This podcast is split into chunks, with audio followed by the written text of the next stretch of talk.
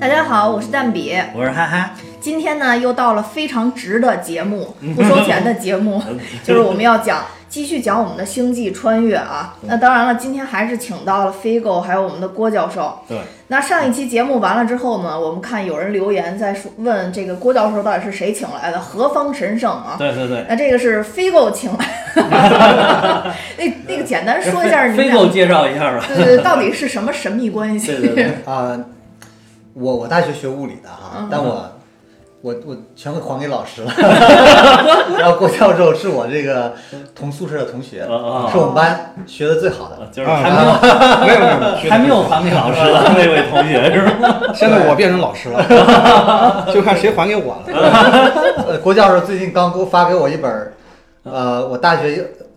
就是说放弃我当物理学家这个梦想的一门课，这个电动力学最新的英文教材是他自己写的。哦 我说我还能看得懂吗？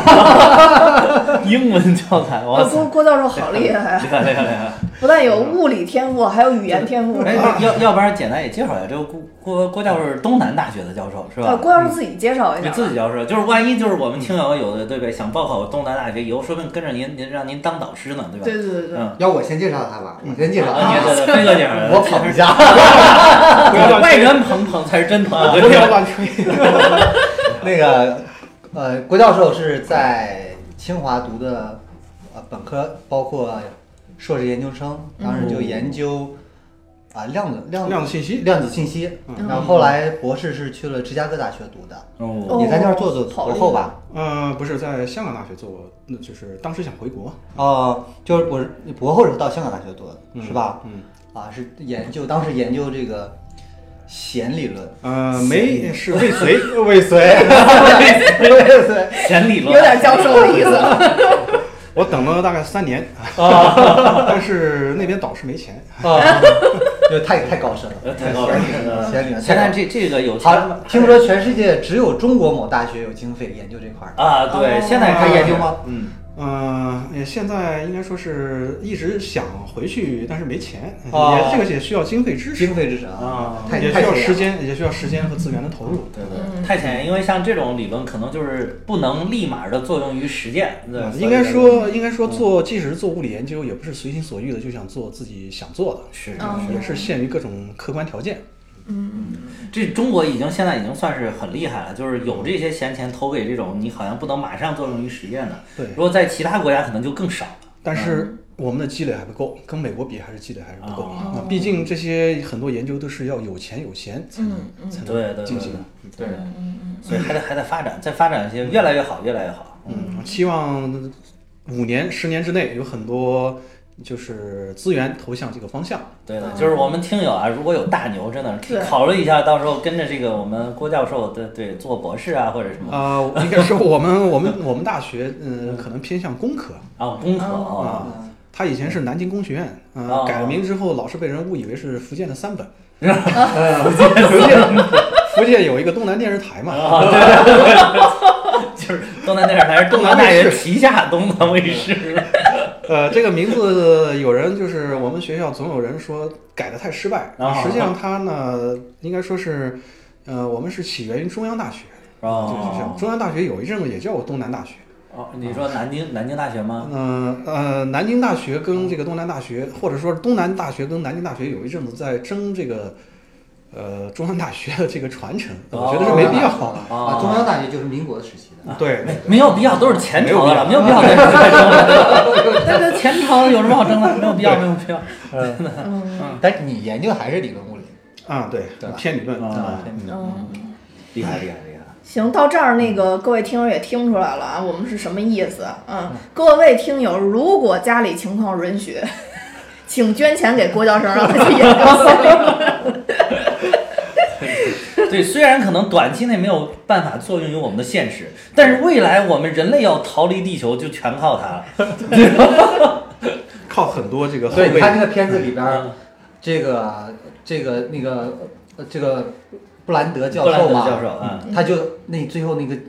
那个解没有解出来嘛，嗯，啊，对我插一，句对啊，啊我当时我看到就是布兰德教授在黑板上写了一一个嗯方程，嗯我后来就是把那个呃拍下来，哎拍下来，然后发现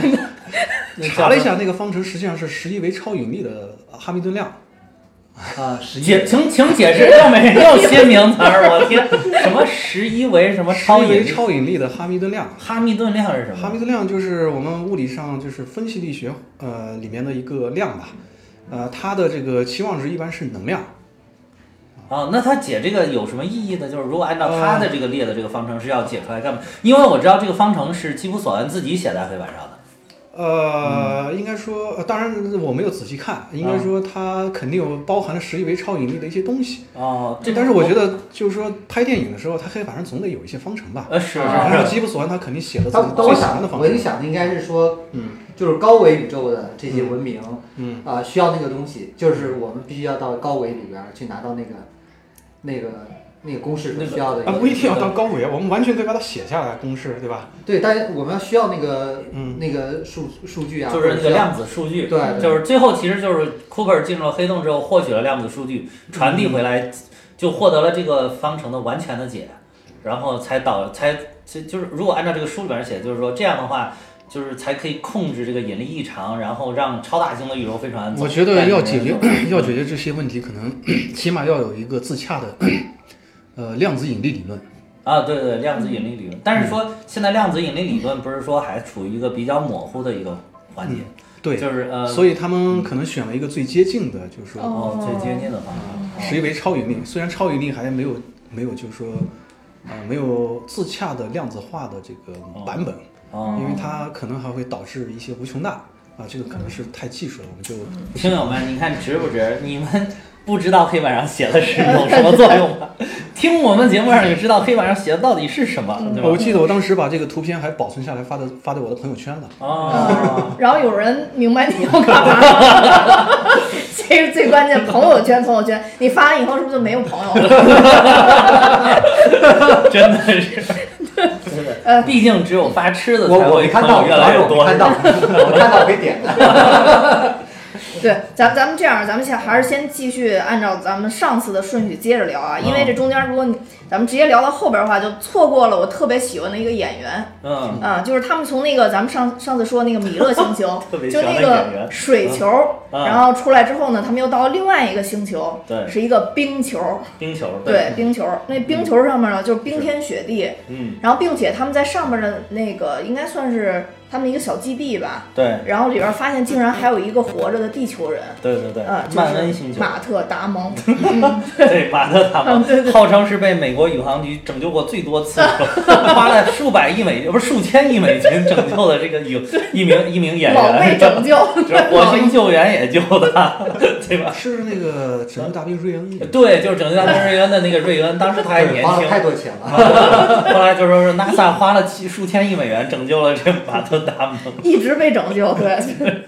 然后感觉在这里边他还不是有特别强的那种自救能 力，嗯对对，还不像那火星救援似的， 他那个没办法，在这个太远了，离得实呃，在是对对没办对法对啊。对，那确实是，只能等待别人。就是他通他这回获取救援，其实是通过一种非常卑鄙的手段，可以说是，嗯，嗯，就是发发送那个假数据。其实他那个星球不小，不适合人类居住。对嗯对对，哎，其实那一块儿我没太看明白，他是跟那个 Cooper 他们是有一些争吵啊，还是怎么回事？为什么他自己非要自己从那个星球上走了呀？因为他欺骗了他们嘛。他欺骗了他，他他不想走，不是他不想留下来，他他是希望有人能过来看到他是要们，但那他不是一直他喊着想我要走去拯救更多不的是人他想吗自？己先跑嘛，嗯对他把想自这己些先人跑扔啊掉，这样把他们留在上面，就没有人知道他在作弊嘛。嗯，哦，对，所以他就想跑，开着飞船再去另外一个星球去找，或者是启动那个 B 计划，就是用那个建立人类殖民地的那个计划。哦，反正我觉得嗯那一段 Cooper 也是就非常惨，然而后且我黑人宇航员也非常惨。而且就是它传递的这个数据，你知道吗？嗯，就它传递的这个，就是说可以适合人类生活的这个数据，嗯，这部电影也做到了极端的严谨，也不是随便编的，是这个请来了一一位叫是加州理工学院的地质学博士埃利卡斯旺森来为影片准备的这个地质地质数据。哦，啊，也并不是说拿了一张纸上面随便写点数据，当然这这个很有可能发生在我们中国的电影上，但是这个对于《星际穿越》这部电影啊，不是，当然也除了中国电影，也可能发生在就是美国拍的其他科幻电影上。嗯但是对于这部电影，就是一真的是做到了极度的严谨，嗯就是专门列了一个表，将这个顶上的一些碳氢化合物啊、嗯氧化还原、酶类啊这些，全都是写到了一个适合就是生物生长的这么一个一个数据，就是嗯地质学博士埃利卡斯旺森提供的。哎，说到这个适合生存，就一般情况下，咱们找这种适合生存的星球的标准，就是最重要就是有没有水源，是吧有？水，对然后有水没是有很重要的一个指标吧，温度适宜嗯温度适宜。嗯，然后我看他们那个有一个，就是负责上次我说那开普勒尔那个望远镜的那个女科学家，她说什么还最好是地面有岩石，有一些东西。有如果是地面全是水的话，那嗯也只没法，有这人肯定没法生，鱼可以。对，未来水世 界什么？对，那那其他的这种东西对物理有什么要求吗？比如星球上面，应该没有吧？就只要引力能给咱们吸这住。都是物理数据吧？地质学也属于物理的一部分吧？不是，它是这样的，就像像火星移民，嗯它也有一个假设，就是呃，它有个地貌，嗯、有岩石，然后有一些河，就可能消失的河道。嗯嗯嗯人类移民到上面之后了，它可能引入一些我们的新的一些一些生物啊，或一些科技，嗯然后经过数以千年、万年、亿年的这嗯种这种进发展，它慢慢就开始形成跟地球的地貌哦，就就就相似的这种它就等于逐渐改变了改变当星地呃原有的对地对貌对，这哦空气的成分啊，然后这个哦地表的生物啊，对，嗯因为因为因为生物这个是这样，就是像地球上的这些生命，在早期这些呃微小的生物，它们这这样的繁殖，它其实对整个地貌的改变是非常哦大的，因为最早。地球形成的时候，它其实也是岩石啊，嗯，最后就风早化期变成土啊、嗯这样的。呃早期火星也是有水的。啊，对对，早期也是有。还有就是刚才他说的，在那个，呃，好像是加拿大有还是哪个呃有一个科幻小说家写了一个小说叫做《Spin》，Spinning，呃，啊叫做《时间回旋》，好像也是拿了哦雨果奖的。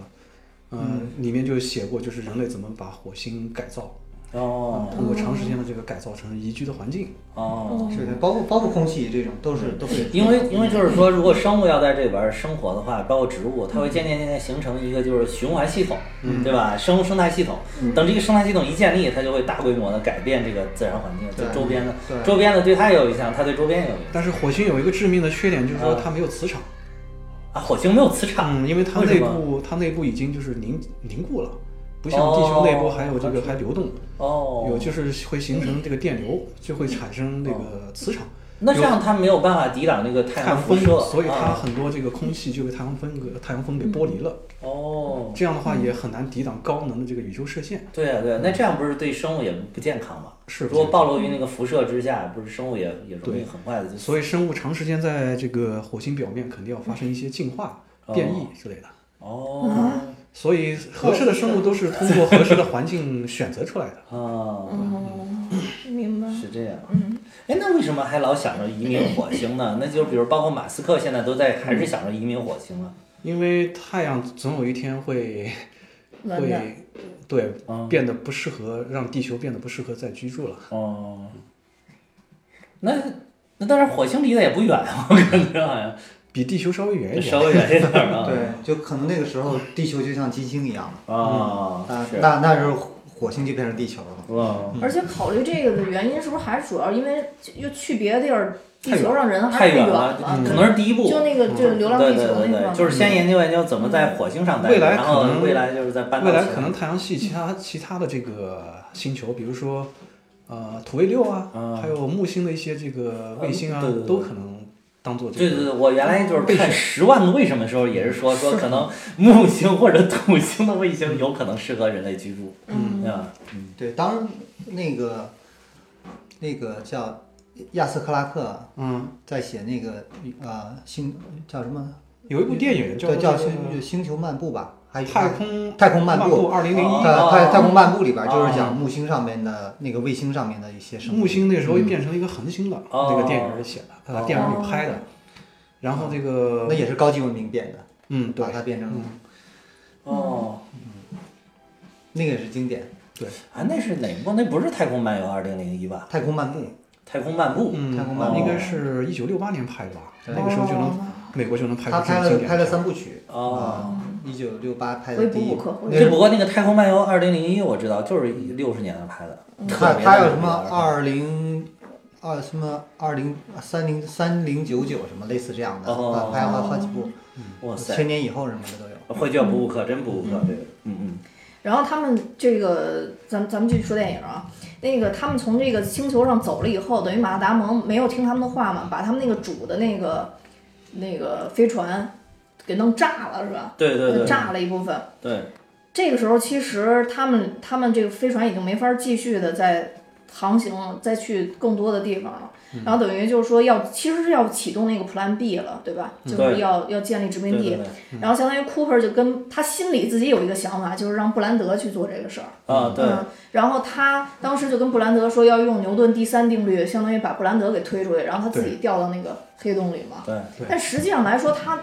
我看有一些理论说，那个他实际上他就算进入黑洞，对布兰德的那个推动没力嗯没有什么非常微小没有的。什么其实这个这个书上讲了，就是嗯基普索恩写的书上讲了，就是嗯它其实这个力非常微小，它嗯它等于说是没什么作用。其实是他怀有私心，就是他自己想舍命冒险进到那个黑洞里边去，看还有没有机会再能够拯救，就是他女儿。嗯其实这个他是希望去黑洞里边看一些就是别人看不到的东西。嗯刚才说黑洞，我们说旋转黑洞，它能拖拽着自己的这个周边的空间一起转。嗯嗯嗯这一层呢，在世界世界面之外有一层叫嗯做能层，嗯就是说一旦这个这个宇航员进入这一层，它会因为这个随着这个空间一起转，嗯就会获得就是黑洞赋予的一些额外的能量嗯哦啊，所以不需要通过这个牛顿第三定律就是反冲一嗯下哦，哦，它也能获得足够的能量。足够能量嗯就把它弹出去了。对，哦，这个跟弹弓效应差不多吧？呃，有点类似，但是原理上不太一样，因为黑洞能拖拽着时空一起转，嗯对吧？嗯哦嗯哦，还有时时空间啊一好级不好转，对对，空哦间整个就被呃都被带着一起转了，哦这样嗯就有点像，比如说人在水里面，对吧？水本身在流动，哦，那么带着人一起这个一起走运动，嗯，然后自己再加上自己的力，是嗯吧？哦对对，啊，就是它这里边儿就是你刚才说它那个就把飞船搞爆炸嘛，那个爆炸其实也特别有意思，嗯，就是它真的是就是完全是一个太空中的爆炸，嗯，然后那个就是火会瞬间就熄灭，因为太空中没有氧气嘛，就是哗爆一下之后手火瞬间，你看那个电影里面拍的时候也是那个火瞬间就灭了，还有一个就是没有声音，太空里面爆炸没有声音，看着爆砰的，然后你看那个整个镜头就是非常静的，对对对，其实他这个电影里面拍到有好多幕在那太空里面都是没有声音的，我觉得这点儿也是特别特别有意思，就是特别符合而且科他学。追上那个那个哦，那个那个那个人叫非旋常转紧啊张，对，因为他一爆炸之后，他他们那个永恒号就是那个圆环型嗯的飞船就开始自转。然后我看这个里边儿这个基普索恩写的，说他这个自转的离心力已经达到了七十这个 Gs，就是这个其实 G G G 就是 G E E S，然后这是 G 读 G 是吧？嗯这就是七十倍的地球引力啊。对然后这个其实是挺挺，所以他后来那个就是差点晕倒嘛。那个嗯布兰德教授已经昏倒了，对他布兰德是差点就已经昏昏倒了倒了啊，就是已经挑战人类身体的极限了，可能不过如果它是在那个旋转中心的话，啊，它就还好，还好哦啊。哦，哦哦，就还好，嗯，是这样，怪不得呢。我说还没有彻底 over。如果是七十 G 的话，那人肯定是被肉体肯定是被撕碎了。哦我记得好像有一个数据说人。人所能承受的最大的这个力应该是五十 G，五十 G 哦哦，所以还是有科幻构思趴着的呢部分。不不是，他他不管他在中间嘛，你的体重突然增加五十倍，呃七十倍，你能受得了吗？自你己就身体的被这个支撑力，骨骼支的支撑撑力力、哦硬就力能压不住了，就是对但是中心受不就了好一些了。嗯，中心，因为它那个，因为这个，呃呃，应该说惯性离心力产生的这个速度吧，加加速度吧，离心加速度应该是正比于它的那个半径嘛。哦，你半径小一点，这个速度就加速度就小一点。哦，还有他曼曼恩星球上还有一个我觉得特别有意思的，就是那个云是动云，嗯，就是它那个整个浮在空中呢是动起来的，但是呢，为什么动起来还能浮在空中？这个我我也没想明白。就是他说动起来的应该是那种，就是因为那个星球特别的寒冷，所以就是是冷冻的二氧化碳和冷冻二氧化碳应该叫叫什么？干冰叫干冰，干冰对，嗯干冰和水蒸气的结合物可能冻在了空中。他们飞下去的时候不还撞了那个一下？对对啊对。所以这这个也挺有意思的。刚才 Figo 突然问趴着的那句话，嗯 让我觉得你真的是可能把知识都 还给了老师。另外，平时跟 Figo 聊的时候，觉得物理学知识还是挺丰富的，然后在那一刻走下了深潭的两我来听教授讲。 对，其实那个咱们之前说那个黑洞，还有一个也是咱们默认可能嗯听众已经了解，但是咱没解释，就是那个基点，嗯，啊，就没解释基点到底是什么。这郭教授给解释一下。啊、基点的话，要说它严谨的这个数学定义，可能需要一些数学，呃，一要去引入一些数学，嗯呃，呃，数学上的这个术语。嗯呃，那么我们大概可以理解成就是说，呃，它的这个曲率由曲率所定义的一个量吧，嗯，就是在那边发散了，变得无穷大，变成无穷大了。太专业了，太专业，没听我懂。理解一下，我说说我的它通俗 理解是无限的这个弯曲吧？ 啊，无限完，我说说我通俗无理解限，嗯弯就是曲，嗯，就好比就是一个球，然后它质量很大，然后就会拉着旁边的这个嗯，这个这个时空弯曲，嗯，但是这个球还是这个球， 所以它就是那个质量无限大的那个底，就那个是地方那个，比如说，嗯对呃，你你在这个平面上，比如说是弹性的，弹。性的，对如果有一个球，它会把这个、呃、对，平面往下平常往压，下拉，如就果是压的无限深的话，无限深的话，就就像一就那个像球不就是像一个基点了？嗯对，啊哦我是这样理解明白的，嗯明白明白。就是就是画图其实更容易理解，就是嗯如果有是这样图的话啊，曲面，就是像一个漏斗一样下去，在那个漏斗的最底下那个点就是基点。 对，其实其实在之前来节目之前也聊嘛，就是咱们宇宙就诞生于基点嘛。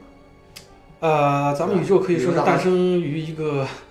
呃未来基点吧， 未来基点，什么叫为未什么来嗯叫基未点？来经典？因为基点它总有一个方向吧，呃，就是说是黑洞内部有一个方向，对吧？刚才我们说那哦个，因为光锥反转啊，啊啊嗯那个就是说，呃，在在基在这个黑洞内部，呃，如果是呃进入黑洞内世界内部，它的方向总是指向基点，对吧？啊嗯啊！那么我们说原，这是因为我们时间的原来的这个时间方向是指向未来的，嗯对吧？呃，指向未来的，所以它指向就指向基点。当然，如果是这个方向是反的，如果是从过去指过来的，嗯那嗯么我们说这个基点是过去，过去基点，那嗯么它只能只能从这个基点出发，然后走向未来，嗯哦是这样。所以我们可以把这个大爆炸那个点呢，当做一个过去基点，哦哦，就是你这个基点啊是未来基点，对吧？，对对未来基点，但未来基点走向哪里？走向基点，就说任任何人都是通过哦，就是未来我们都要走向那个基点。你都不可不可避免的走向基点。哦，那么如果是过去基点的话，基点的话，你你的过去都是从基点出来的。那我们过去只有一个基点啊，哦但未来有很多个基点。啊、啊、未来是不是很多个基每个点最黑洞后里还都有会？基点啊。但是未来会不会很多个基点最后又合并成一个基点？因为我我记得原来那个大爆炸理论好像你说是只有先在这嗯个黑洞内部才只有这么一个走向单个基点的，所有的方向都指向这个基点的。啊你如果在黑洞外部，你没有这个，没有这个，有可能。当然，广义经典广义相对论的预言，也就是说，我们这个宇宙一定有基点，哦。一定有基点。那就是还有就是说，大爆炸理论就是说，现在我们就碰就是还属于膨胀期嘛，还属于这个嗯宇宙往外扩张期，但是就是扩张到一定程度之后又会坍缩，就再啊往里边又收缩收缩，最后又回到这个基点。这个有不同的宇宙模型，哦取决于这个宇宙整个宇宙的这个总能量。哦如果总能量特别大的话，嗯就是说它的引力足够抵抗它的这个所谓的这个膨胀。我们啊可以把它形象的理解为斥力，啊引力大于斥力的话，它最终会收缩，啊！对吧？对，如果是达到一个平衡，它最终会达到一个临界的一个平衡态，啊，对吧？就就是不膨再胀也变不化会。那么那么快的膨胀。哦如果是引，如果是物质太稀疏，总能量太少，那啊么它会一直膨胀下去。哦斥力这样的话，斥力会大于引力。哦其实我我我再追问一个哈，就是黑洞里那个基点嗯会不会嗯。可能再产生一个新的宇宙？呃，这是个好问题啊。啊啊、也事实上有科学家提出过，就是我们这个宇宙也是一个这个黑洞，也是也也是一个黑洞。哦，就是我们就本身就是在一个黑洞里边嗯，只不过这个黑洞非常非常大，对吧？啊它的质量不知道是太阳的多少多少亿倍，啊后面多少个零，对吧？啊那么这样的话，在这个黑洞里面，那么它因为它的这个时空足够均匀，对吧？那么有足够的这个呃，就是说有足够的物质让它这么演化下去，嗯对吧？如果在这个大的黑洞里面，物质也能够再聚集成一个新的这个大质量的恒星，嗯那么这个恒星的质量只要足够大，那么它演化下去也肯定也会形成一个新的黑洞基点。嗯啊、那么你也可以把这个黑洞当做一个新的宇宙子宇宙，哦对吧？ 是吧？那么刚才我们说的这个宇宙黑洞模型呢，它可以认为它是这么认为的，认为就是说我们这个宇宙在膨胀嘛，对吧？膨胀只要是离我们越远了，这个星体它向外这个远离的速度越大。越大，对，那么只要是这个距离达到一个足够大的一个数值，嗯，那么它的这个远离我们的这个速度就会超过光速。那么在这个半径之外，这个宇宙相对于我们而言就是不可知宇宙。哦，那么这个半径就形成了一个，我们可以当做一个世界半径吧，哦，对吧？因为在这个半径之外，呃，我呃，我们相对于他们而言，它也是不可知的。哦那么我们相对这个半径之外的这些宇宙，可以说是一个黑洞，哦，对吧？有人还估算了一下这个，哦我们可以把这个半径叫做哈勃半径。哦，有人估算了一下哈勃半径跟哈勃半径内的这个呃总宇宙的总的这个物质的质量，然后根据这个质量，再根据呃史瓦西公式算了一下它的这个史瓦西半径，嗯，发现两者差不多哦，啊。那么要让这个宇宙不断的膨胀，那么也就是说，我们知道这个宇呃黑洞它要变大的话，它要不断的吃进质量。嗯，那么也就是说，不断的有外部的这个，呃，它是一个黑洞嘛，它会吸收外部的这个质量进来。对，所以我们那个基点还在嗯所吸以收其他别的东西呢。对对对，所以这个黑洞，我们这个宇宙黑洞在吸收外部的这个这个质量，然后变得不断的呃越来越大，越来越大。哦，有人也估算了一下，就是说要维持现在这这么一个膨胀速度，大概需要每秒钟需要多少个多少质量才行？我忘了这些数值哦，也是非常庞大，啊、也是肯定是很大的一个数值。嗯啊哦，也就是说，假设咱们这是一个黑洞的话，还在不停的往里面吸，是吧？嗯，我们这个宇宙当然也有也有也有小的这个黑洞啦，对吧？有很多是，我就理解，就是就等于说，其实也可能是咱们现在的宇宙就在是外面一个宇宙的黑洞的世界以内，对，嗯如果你把这个黑洞或者宇宙类比于生命的话，嗯，那么你也可以想象，我们是这个母宇宙也不断的在孕育一些小新的子宇哦宙，子的宇是宙，吧？哦，对对对，不，这个是一个不太恰当的这个比方。是是嗯明白是，。所以说，咱们电影里边讲的这个，其实等于跌入黑洞的只有男主角，就是 Cooper 嘛，啊他对相当于是去想去执行，还是先执执行 Plan 呃 A 的。对对对，哎因为他因跌为他入想救黑他女洞儿，，嗯对他跌入黑洞是为了收集数据，对然后去解传这个方程式嘛。对对对。然后 Plan B 就是那个安妮海瑟薇演那布兰德，对他是去去去了新的埃德蒙对兹星对，球，然后去新建的立了殖民地星球。嗯，对对。但是其实这男男主，一个是他跌入黑洞以后，为什么这个男主没没没被撕碎呢？不是说跌入因为这个黑洞就是足够大，大，就是足刚够才嗯大之前解释了，就是足够大，足够大，就它的那个势能就不会差别太大，是吧？嗯？引力就是身体各个部分所受到的这个不同的这个引力就不会不会嗯差得差太异多。嗯太大啊，就不会被撕碎。嗯哎，那他为什么会跌入到一个这个超立方体里边呢？这立方体哪儿来的呢？这个就是纯纯那个猜想了，嗯这个在这个整个书里边写了，也就是这一章就整个是因为这科学猜个想，其实是我们要说这个基点呢，它是所有的这个物理规律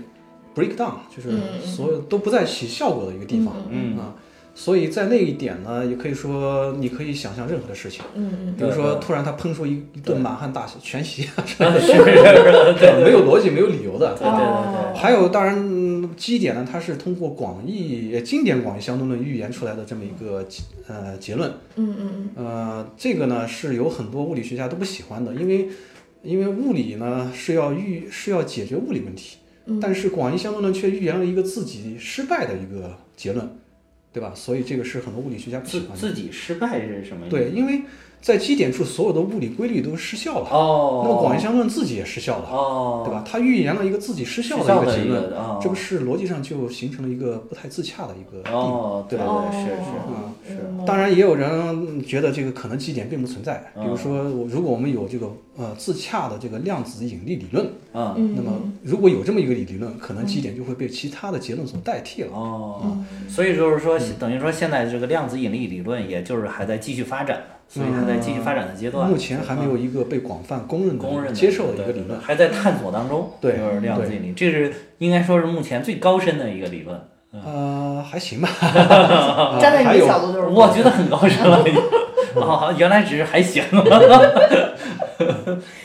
对，那怎么解释它里边那个？就是你刚刚说那是想超立方那体个是吧超立方体，那个就是超级棒应该就是一个想象吧。我我一直都说，我说这部电影里边最科幻的地方、最幻想的地方就在这个地方，因为因为你不知道黑洞里边是什么，其他的咱们都开可以通过科学公式推导，但是就这个里边真的是一个最幻想的地方。这个里边等于说是，如果按照这个书上写，就是等于它是连接了更高维度的文明，或者说是人类未来文明的一种形态，嗯，都可以，就是更高维度。嗯那那那我一直都没明白，这超立方体到底是放在了鸡眼那个位置，还是呃呃，电影电影里好像没说是吧？就没有没有怎么说，就是他在那个黑洞里面一直往下坠，一直往下坠，最后突然就进入到了一个超立方体。嗯那个如果呃电影里面好像说的意思就是说，好像是那个 they，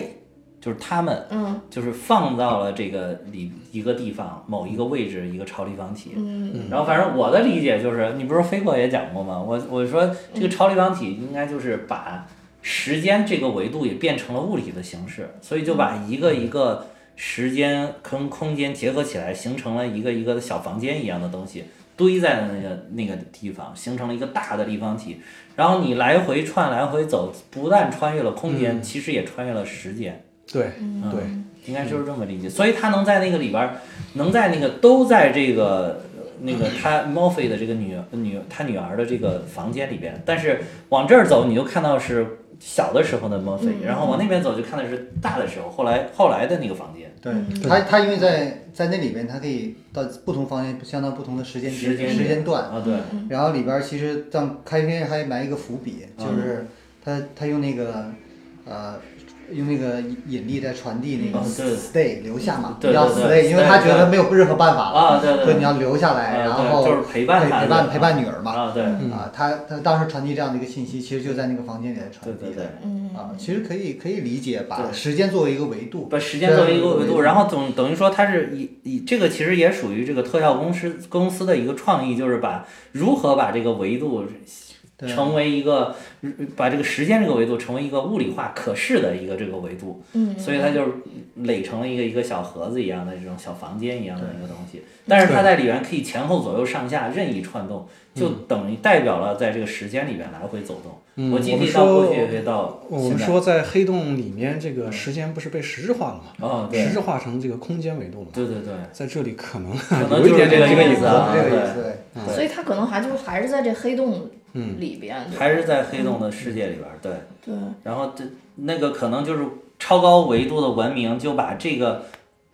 立超立方体就放在了这个黑洞的里边，让你看，嗯，那这个这块儿，我们也也再解释一下几维空间这个概念吧，因为好多嗯人其实不不明白，就老听人说啊，二维是平面嘛，三维就是咱们现在存立在哎体这个，的， 对，这四维可能就加上时间时嘛间，对对对对对对嗯，就是像这个几维，现在应该是十一维是一个主要的一 个，哦，十一维是超引力嗯理论，呃，就是能够自洽存在的所一个维度，一个维度的，嗯嗯，它的数目吧。嗯比如说弦理论，我们如果是超弦理论的话，如果我们要消除所谓的共性反常，那么这个理论 又有新名不词是不是，教了，授，共你情先从反那常 个，弦理论这个弦理论到底代表着什 么？就是有钱有闲的闲嘛，是震动的那个琴弦的弦，就是弓字边儿一个玄幻的玄那个哦哦弦哦，嗯，弦迅啊嗯嗯啊，就是说，呃，就是理论上自洽，如果没有共性反常的这个超弦理论，它必须是十维的。啊，那么为什么我们所看到的这个平时所在的这个空间都是三维的，顶多再加上一维时间？嗯那么有一种说法就是说，比如说呃，就是说是这个，其中有六个维度在所谓的 K 六流行上卷取掉了，它必须在 K 六流行上卷取掉它所，我一看到你又迷茫， 然后它就能给出我们这个世界所所满足的这些物理规律。啊，大概我说的不是特别准确。嗯呃，这个 K 六流行呢，就是这个卡拉呃，就是那个卡拉比和丘成同所预言的所谓的这个所研究过的这个流行。没嗯它有一些郭郭非常教授，您不用介意啊，因为就是您说不太准确，反正我们也听不懂，您就 那个那个，只管说是吧？您就只管说就行 了。 就是您说就是 K 六是什么只意只思啊需？要把就就是是一新种抛出来的数学名上的一种元素。哦，元素哦，啊，它的维它的维度的个数就是六维的，它是六维的。哦嗯哦，但是就是你像这个说的多维的，比如说咱们现在就理解到四维，在多维的这个其实是我们无法理解，是无法理解的，很啊难想象的。就是只是说在数学公式上我能算出来，嗯，但哦是对就像二维的蚂蚁，它看我们三维的这个人，它看不懂。啊就比如说二维二维的一个生物，它它就是一个图画，哦啊它怎么它怎么想象我们这个三维的立体的这些生物呢？想象不出来，对吧？嗯嗯嗯，三维的人，呃，四维的这个物体，呃，这个生命，他看我们三维的这些客体，他会看到所有的细节，哦啊就像我们看二维的这个图画，它内部的所有的这些东西，哦啊他都能看到，对吧？嗯所以说电影里边那个其实是五维对吧？因为有站在外边嗯，看多这多个了一电维影是把它限制在了五维，嗯就是但是在这本书里因边为，它基普只索恩也需要说，他说是有更多的维，比如八维，他说对他好像是提哦到了八维，我觉得他只需要五嗯维，啊对，因为他他是把啊他就是把这个时间线串起来了，对对对对吧嗯对，因为更高一个维度看我们来说是透明的。嗯，啊对，对，就其实咱我我就咱俩之前就聊过那个就维度的变化，嗯就形象的，嗯比如说这个一维的其实是一条线嘛，嗯嗯一条线它两头没有点是吧？这对这是一线。然后二维呢，其实像一个正方形一样嗯嗯嗯，啊，你看线就是它的边嘛，对对对对吧？但其实那也是无限延无限的延延，嗯就面二维是也嗯是无限延展的。对那三维呢，就是三维，比如咱们正立方体，它是六个面儿。对对对，对，但其实这个三维也是也是弥漫开的，是是，对，但我们可以形象的说，哎，我有六个，我能看到六个二维的、嗯二维的二维的这样的空间。对其实四维就是说，像我们这个立方体的这样的，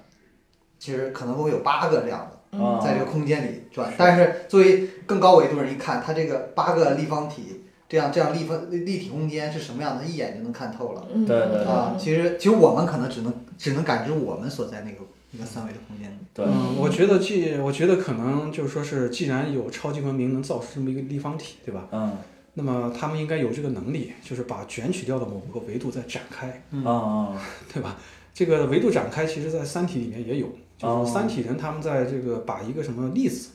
粒子展开成二维的平面，嗯我可以类比一下吧，嗯大概是这么个意思。然后刚才提到我们这个，刚才提到就是卡冈托亚这个黑洞是旋转的，嗯呃，以我有限的这个对黑洞知识的了解啊，它好像应该是有这么一个界面。嗯啊就是说外部的这些信息，你要知道黑洞里面的这个时间跟外部的这个时间没什么关系，嗯对吧？就是外部的所有的这些历史会在这个会不断的传入、吸收到，或者是通过某种信号、光信号，呃，不管怎么样，就是进入到黑洞里面，嗯是然后在黑在这个世界在这个界面附近，在短时间内，在黑洞内部的这个有限的时间内都被接收到。嗯然后有可能这个更高级的文明啊，把所有的这些历史通以某个维度给它串起来，啊嗯变成这么一个高维的呃五维的这么一个嗯对东西。对对是嗯我的理解大概是这样。是是是，就它这个几维的这个立方体里边还有好多那个线，嗯，那线就是引力线。引力线，就是引力连成了那个引力线，它包括到最后，这个这个是在电影的一个科学设定，就是这个书里边讲到的，就是科学设定，就是说光线是是只能从过去传导给未来的，它也然后会对，所以说这个呃，他在那个五超立方体里边，Cooper 是可以看到 Murphy 的，但是 Murphy 看不到他，因为他嗯的光线无法传递给过去。嗯，但是这个引力呢，却是可以跨越时空的，既可嗯以穿越空间，也可以穿越时间，所以它就形成了一连起来的一条，它这个也是物理化显示，这是一个连起来的一条一条引，这是设定，这啊是因为这个引设力定嗯波的话，它的这个传引力波它的这个传递肯定也是。呃，有有一定的时间箭头的，啊是有一，但定是时这间有一轴定时间箭头时间箭头引力波哦箭头啊对，哦但是它在这个里边就设定引力是可以跨越时空的，只有引力可以既在过去又在未来，但是都是这一个，你可以想象到不啊都是这引力一一个引力，引力，他认为啊引力是可以向过去传。呃，向过去传递的，对所以所以说它可以通过改变引力来影响过去那个时间的时候，墨菲房间里面的一些东西，嗯啊，比如因为它它那俩个表的指针，我嗯，啊要说一下，他们就是黑洞内部的时间跟外部的时间没有任何关系没。有任何关系，对对对。嗯所以就是它等于是在它进入到黑洞之后波动的那个引力波，然后让引力传递给那个就是过去时间的这个 Morphe 的那个表的指针，那个它这个就是引力波，就是它只要在这个时。就是可能在在 Cooper 看到的，就是说这个时时间点上看到的这个引力波的这个，它它制造了一个引力的波动，影响了那个表的指针的波动。嗯，它只要在所有的时间点上的这个表的指针都会跟着波动，就是因为它的引力是跨越时间的，是这样。哎，他到底最后还传递给 Murphy 是什么一些信息啊？或就者他就传递的就是那个呃方程的解，黑对方程呢，就是需要用到的数据，但是这个数据就是量子引力数据，因为人类不是对量子引力还没有掌握吗？所以说这个数据就隐藏在，也是这个电影里边设定的，就是这个数据隐藏在黑洞的里边，嗯，只必须要进去了之后才能看到，但是一般没有人敢进去，没有人能够进去，嗯啊，所以等于他进去了，然后他又通过引力的这个方式将它传递了出来，嗯，就这个。但至于这个具体是什么数据，这个就没有讲了。对因为这个也也超过了基普索恩的这个认知范围了，应该是。对，嗯因为没有人知道超引力是它的方程长什么样，嗯更不用说解了。对对对对，嗯我看了一下，有一个网友解释，反正帮我解释了啊。他嗯就说，因为现在最主流的就是量子力学跟相对论，嗯，然后他说像是相两个基本的啊，对，就基本两个基本基本的。他说，因为像相对论都是研究这种大的什么星系啊、恒星啊，他们这些物理学家会常用的。然后量子力学就主要研究小的嘛，微观的对微观的，对什么原子、粒子。然后他就说那个说基点这个这个现象是很难用一种理论就能解释的。所以他就说，就必须要到那个黑洞里面找到那个基点的数据，才能去解决这个方程式。所以这就是为什么 Cooper 非要到那里边儿去找这个东西，因为只有在这一点是现在的基本理论都解没法同时重合去解释的，就在那一刻就能创造一个基点的，呃，研究了基点就能研究了一个新的可以统一的一一套理论。嗯，呃，对，我觉得他这个网友解释这个挺好的，所以我把它给记录下来了。嗯，对，呃，不过在我们物理上也有裸基点， 说实话，什么基点？裸基嗯点。裸基基点对对啊，对就是没有被任何的这个有限俘获面，就是黑洞的世界面包含的这种基点，有可能有。那这个又涉及到可能有一个叫什么宇宙监督原理， 宇就宙是嗯监督原理。哦这谁监斯坦利督？吗？是啊是中纪委监督吗？像这 些有一种有一种这个呃，霍金说过一句话叫做“上帝憎恨裸基点”啊，啊哦，就是说认为任何基点都要被这个面儿给就是也呃世界面给包围呃包围住。嗯啊当然这个说长呃说开了又很长了，哦啊！这个是不是也是通过这个公式推导出来的？嗯对对对情。不况。过有物理学家构造出就是有可能有裸基点存在，嗯但是也是非常特殊的这种情况。啊，它裸基点就是等于暴露在世界面的以外，对，没那就有是没有被世界面包没有包裹包住包裹住。那就是等于说我们人类岂不就可以观测它了吗？但是你一旦碰上去，那就就 over over 了，哦而且它有可能是所谓的类空裸基点，就是说你没法 儿，就是你没法儿通过任何信号来直接观测它，观测它，哦只有你碰到它的时候，你才能感知到。这样，哦，碰到它才能感知到。嗯，明白了。哦，这么神奇？那那那它都已经暴露在世界外了，为什么观测不到呢？嗯，因为这个就涉及到时空几何了，这个，因为它在类空的方向，别这问个了，就不能乱问问题是吧？你你世界你还是它占一定空间嘛？啊你是你是可以看到它外围嘛？啊，就它它那黑洞你看不到它，它通过它周边的东西是啊嗯能看到它存在的嘛？但这个可能它就是就好像是透明的一样。哦，嗯就比如说在这个施瓦西黑洞里面的这个这个黑呃这个基点都是类空的，嗯，没事儿，就是跟这两点之间为什么叫类空呢？就是它们两点之间没有任何的这个因果联系。嗯这样，你听不懂是好事，激啊励我我们翻译也学挺费习，劲的。啊激励我们学习。有难度有难度。但不管怎么着，反正是通过这个就是非常科幻的这个五维空间，嗯等于 Cooper 教授是把这个信息，就是这个可以解方程用的数据传回了他女儿身边，嗯然后地球上他女儿已经是很大了，跟 Cooper 的年龄已经是一样了，但嗯是他还是破解了他父亲给他从五维空间传递过来的这些信息，然后于是用这些信息呢，最后还是解出了这个方程，并且呢，就因为他已经解出这方程了，所以就帮助地球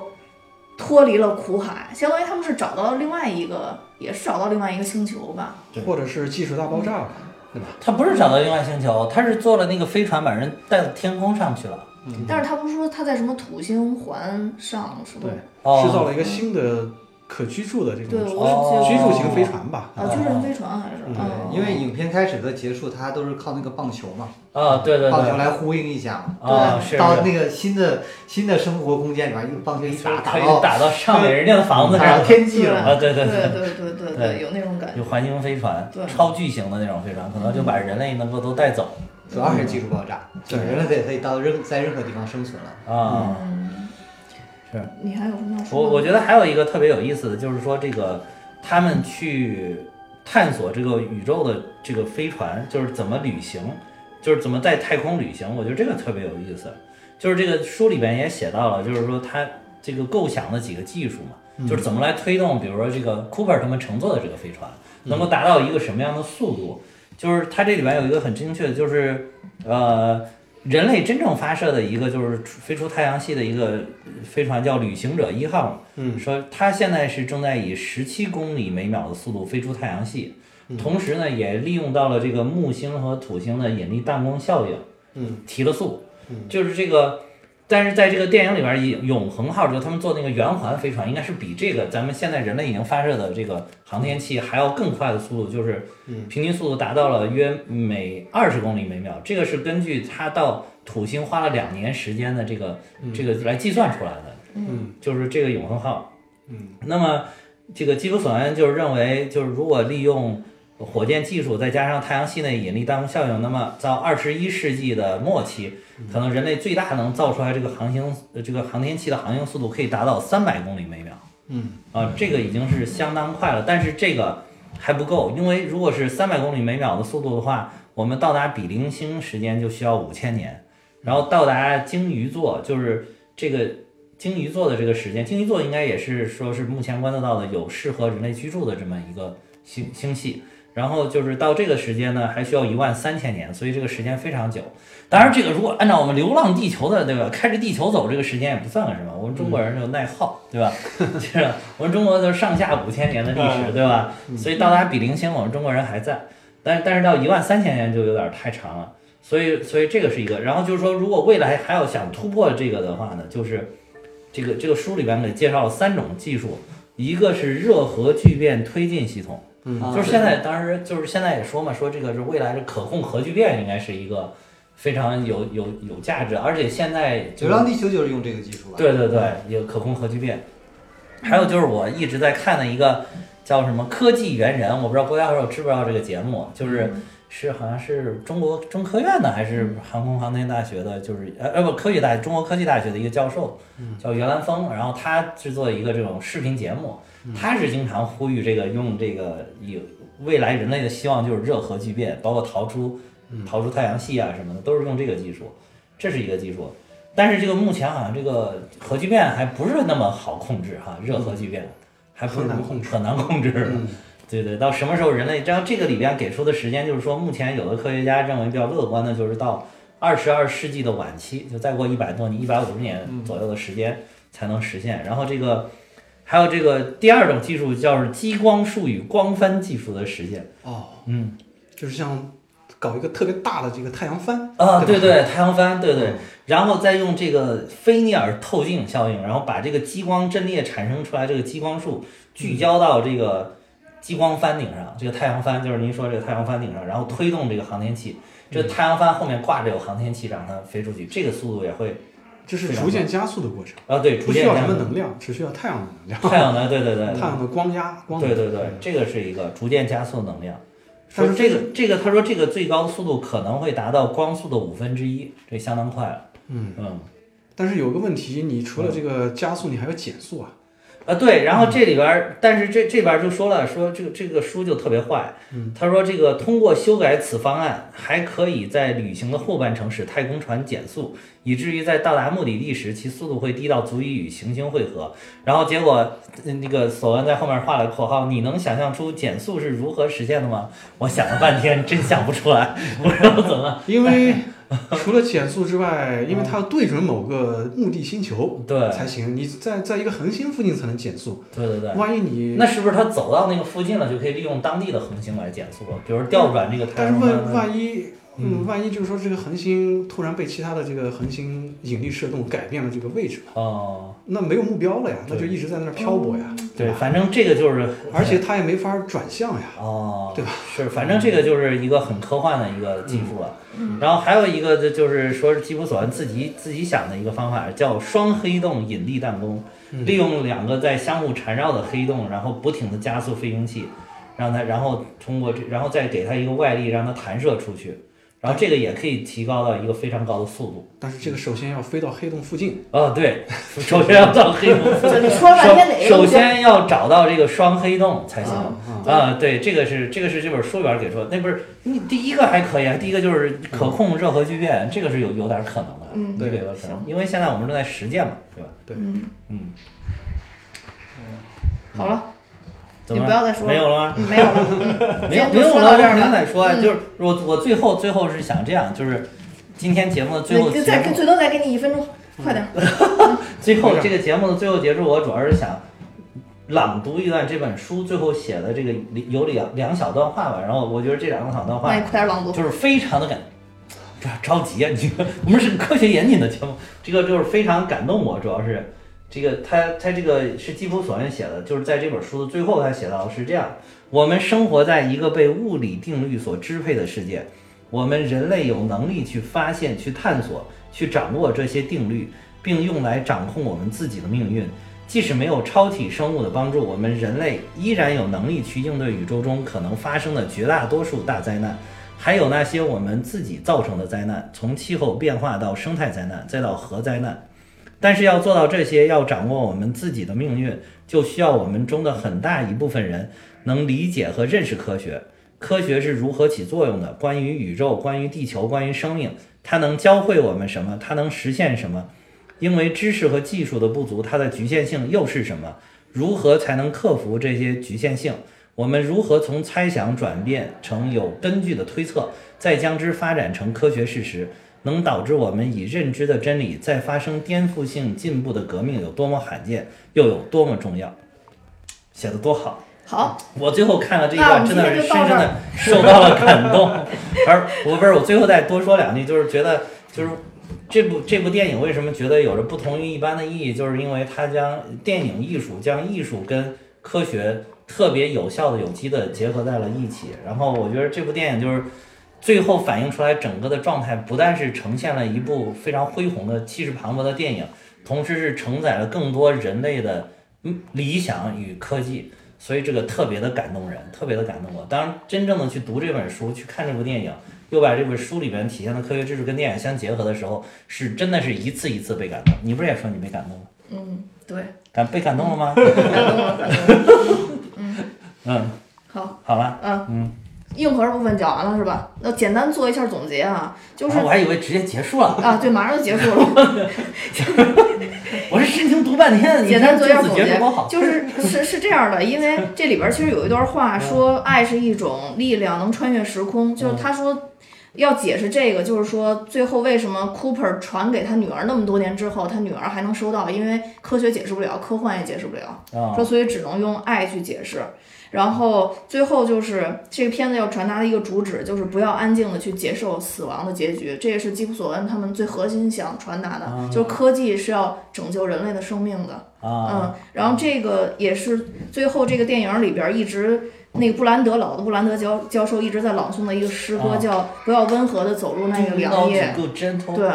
其实里边的主旨就是人不要安静的去接受死亡。对对嗯对，我觉得这是这这个电影里边最大的意义。就文艺版的，大家就可以沿着这个方向去看；硬核版的，就按照我们之前两个小时。这两期解 读了是吧？这两期解读的这去个 看，对对对，嗯嗯，那行，那我们今天就到这儿好。然后我们大米哈哈的粉丝群，大家可以看我们的节目介绍，然后加我的微信，我就可以把大家拉到群里。今今天特别特别感谢 Figo 跟郭教授，对，嗯感谢郭教授，感谢飞狗。对，教了我们一堆的新名词儿，然后我们回去多听几遍，然后消化一下。嗯，对对。 好，那两位再打一下招呼吧，然嗯后最后结束。 好，我每人我再胜利完成任务啊！啊、好，啊、这次呃，有缘再见吧。有缘有再缘再见见，好吧有缘嗯有有缘缘有缘，一定会再见的。对对，嗯，那今天我们就到这儿，好，拜拜。再拜见。拜嗯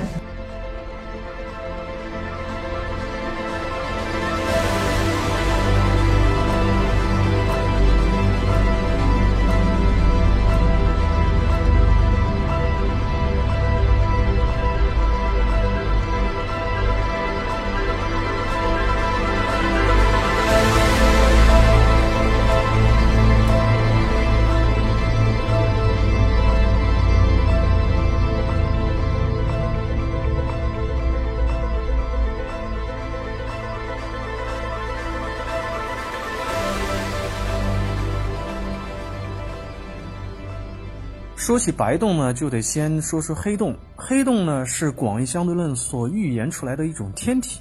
或者说是一种时空结构。